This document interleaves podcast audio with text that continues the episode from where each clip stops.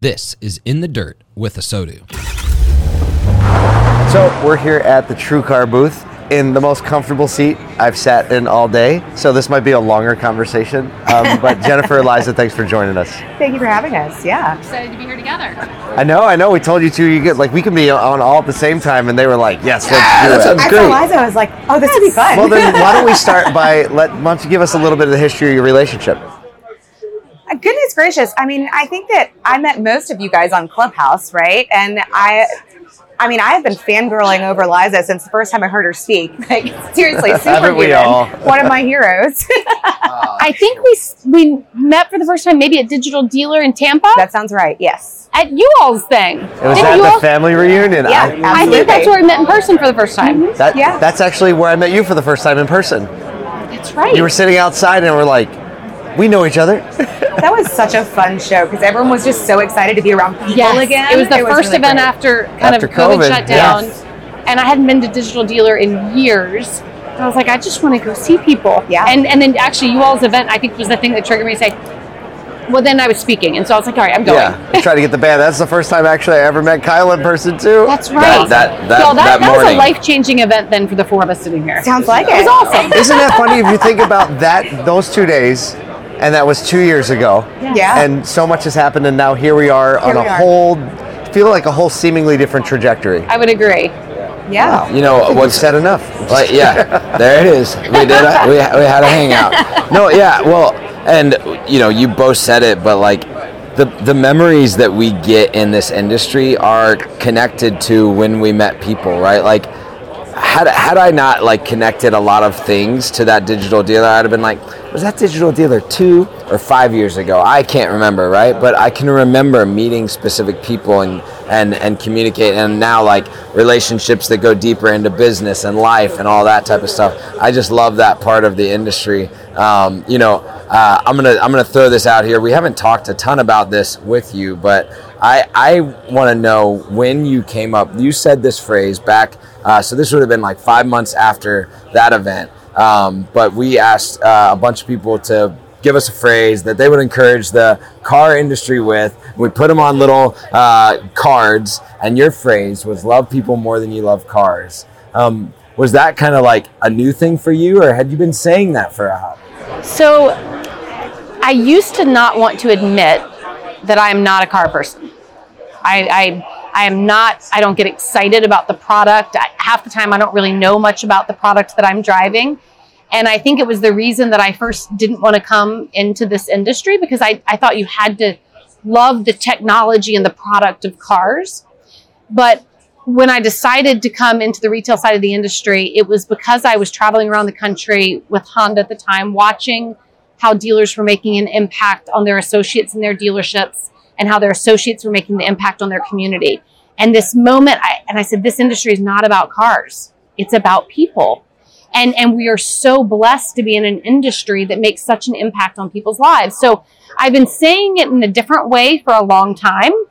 And when when we were starting to really think about who we were as a company back in 2010 as we started to grow that's when i probably said a different version of it which is yes we are an automotive company but our culture is all around our people and that's what we love the most and it's what wakes me up at night it what gets me excited to be in this industry. So i think that it evolved to what you all put on the sticker nicely over the last couple of years. I probably only say that a couple years.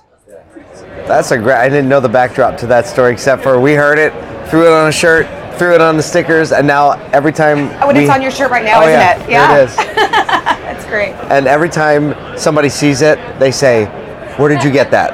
And I always tell them, like, "That's Liza Borches, Thank and you. you can get one at asotu.com." And typically speaking, about 10, 20 minutes later, I'll see an order come up from the website. So I love it that these shirts from that mentality are starting to kind of pervade across the auto industry. So You know what I think is really interesting about the two people that we have sitting here, Paul, is they have similar stories in that they are uh, generational dealers, where they are multi generation dealers serving, and now women leading these organizations, which is like a wild. Actually, I was telling, uh, we, you know, we've been doing interviews all over the floor all day today, and I was like, man, I'm just I'm looking for like dealer badges, right? You see the color, and I'm like, I'm just trying to find more more women that, that I can just hear their experiences. So I'm like really excited. I'm like, okay, now we got them two sitting down next to us, right? Like, tell me a little bit about your experience, kind of growing up around the industry, and then like, you know, Liza, you just said like I wasn't falling in love with it until I found. What was what was was there a moment in time where you were like? Okay, fine. Yeah, this is going to be me. There was a moment in time, actually. Um, and you kind of asked two questions. So, what was Yes. it like growing up in the industry? Yeah. I'm going to start there. And I think I said this to you the other day, so I might be repeating myself. But I mean, to me, the car business as a kid is literally Christmas dinners, and everybody is sitting around the business table because it's not the Christmas table, it's the business table talking business, right? so then there's the kids table, and we're, like no one wants to get stuck at the at the big table, right? And so now that's shifted to where I mean, my whole family's in the car business, so my, all of my cousins, all of us, are now the ones talking business, and the adults are like, we're sitting at the kids' table. Yeah, we did our So- we did our time, right? nice Yeah. So I mean, for me, yes, there was absolutely this this thought like I don't want to have anything to do with the car business. I don't I don't like cars, right? Like I'm not a car person. I can't tell you anything about cars. Um, so I was in Nashville uh, for school, um, and I was a music business major. So I graduate. It's the recession. There aren't a lot of jobs. It's an obvious path to automotive, by the way. Right. It, it, it's interesting. I had no clue this story. I'm Yeah. going to tell you my story here in just a second. So I didn't do the best job um, at networking in the music business because I was in college having a lot of fun. And I didn't get the right internships. And I mean, it really was so much about who you know, as life is, right? So I'm finding myself as a graduate um, with a recession, not a lot of, not, you know, no job. Like nobody in the in- entertainment industry is hiring because in a recession, entertainment is something that people don't spend as much on. So, I mean, everybody's getting fired left and right. So I couldn't find a job. So I find myself at a dealership, you know, working in the service department, doing the exact same job I did when I was 14, answering phones and, you know, cashiering out a service moment department. of a moment of levity where you're like, oh, this again. Like you look at the phone and you're like, Yeah. I'm yeah, back here. and you know, I felt I felt I'm licking my chops for a little while. I'm feeling down on myself, but the more that I and I'd worked there for about a year anyway. I, that's another story. But anyway, I'm at the dealership and I'm just like, I love all of these people. Like I I love the techs. I love the service advisors. I love my the crew that I work with, cashiering. Like I love everything about everyone. And oh yeah, I loved working in the dealership when I was a kid too. And so I'm out there looking for jobs and I'm like, why am I looking for jobs? Like I this is what I love. Like I, yeah, so I do love this. So I actually I had worked in the office with the CFO and I walked into her one day and I said, "Okay, like this is what I'm going to do. Like I'm going to be in the car business. Um, you guys are building a new Toyota store and I know you're going to separate GMC. So do you need do you need a finance manager?" Like Whoa. I'm cashiering in the service department. I'm like, "You need a finance manager?" She's like, "Yeah, we probably do." So because I had built that relationship with her when I worked for her in the office, I mean, I, it's just I talked my way into it. That's amazing. So what I a wound up at that store for like 10 years. I was there for nine and a half years and then finally moved home. But I knew in that moment in the service department, okay, this is my life. That's amazing. So, just real quick, short story. I was a church music major, didn't network well in the music industry, and started selling cars. And here I am 13 and a half years later. That's so, great. yeah, that's wild. That's really wild. So we're heading into um, a year of change, right? And I feel like we've been saying that every year, but I think we have enough stability now to at least say we can kind of strategically push forward into the change instead of just being ready to react to whatever crazy thing happens next. Uh, I'll say that and hope that that stays true for Right. 60 days at least. But but as we do that, um, everybody at the show and everybody in general, the conversations we have are around like what is the one trajectory we can take that like we should focus on and there's variation right different dealers different groups different sizes but i'd love to hear both of your opinions on that in 2023 what is one lane of focus that you think is the most critical lane um, well we'll go jennifer first Well, it's interesting because you've already used the word. Like my, my word for 2023 is literally focus, right? Because we we have had a couple years that have been a boom and we've been kind of shift and pivot. We've been, okay, let's try this, let's try this, let's try that. And it's almost gotten to the point where in, you know, in my store and in, in, in my market, we just need to get back to the details, to the processes, to the to the things that make us successful, right? And it's just I don't know, we've we've lost some focus. So you know, where the used car market is going to normalize. Like we haven't been very good at used cars. I'm, I'm just going to throw this out there. We let a lot of inventory age. We, we sat back, let a lot of inventory age, and then the last two months we've looked back and said, oh, Whoa. Oh, wait. Yeah. we know what we're supposed to do, right? We know that we're supposed to turn them within. I I mean, I, I like them gone within 90 days, right? We want a 30 day turn. We we we need to price them correctly, right? I mean, the s- simplest thing. Basics. Yeah. Yeah, so just fundamentals focus. of the game. Yeah. I think there was a lot of discussion yesterday about what do we need to do to go back to the basics and then combine that with new innovative ways of doing business Exactly. as margins are going to potentially change this year. Um, I think there's, there's two things that I'll mention if that's okay. One, uh, tagging on to your thoughts about the used car business.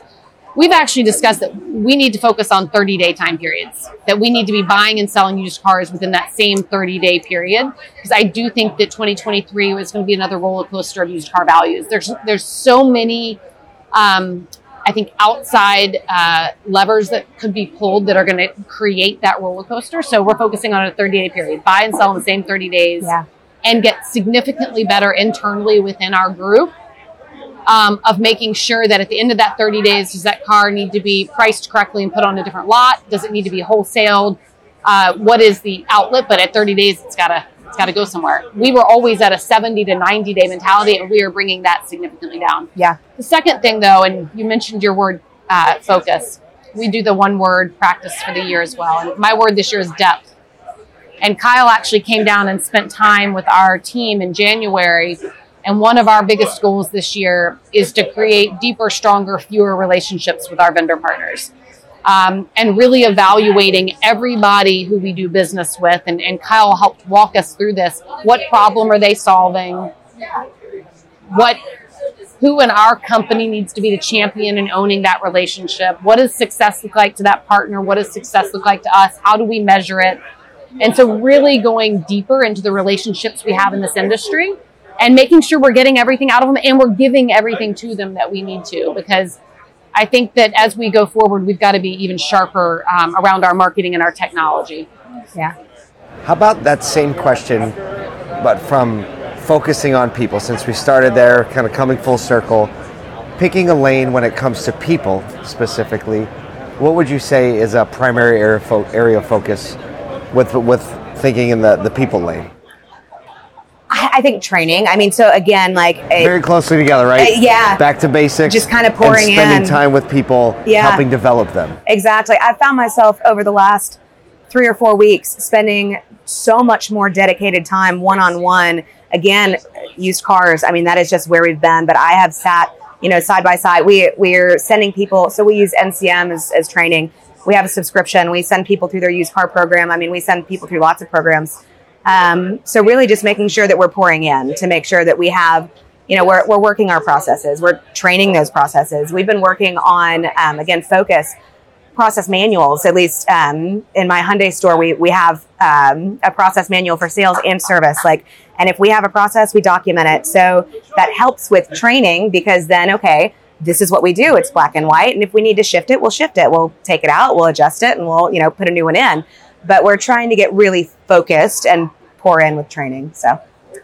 Um, I think there are three things that we're doing on the people side this year. Um, the first, when we talk about training, we have a lot of people, especially on our sales teams, who've just joined us in the last three years, and they've never done business in an environment where it's not taking an order and selling its sticker, where it was actually sales. So we have gone back and started looking at what were the basics of sales training that we haven't been focusing on, but also there's some good habits that we've picked up in the last three years that we actually need to be incorporating into our future sales training. So we've really revamped how we're training salespeople starting in January of 2023. The second thing is the investment in our, our apprentice technician program. Um, we invested about a half million dollars last year in uh, this this program to build the next generation of technicians, and we are doubling down on that this year. One of the things that um, we've done from a recruiting standpoint is we actually are- have a storefront in the mall that is CMA, all about what a career path being a technician means in our industry, and specifically to us. Wow. And so we built it. this out. It opens in a couple weeks. What? And, we need um, pictures. We Yes, need I pictures of would love to send some pictures. So, uh, significant investment in that next level of technicians.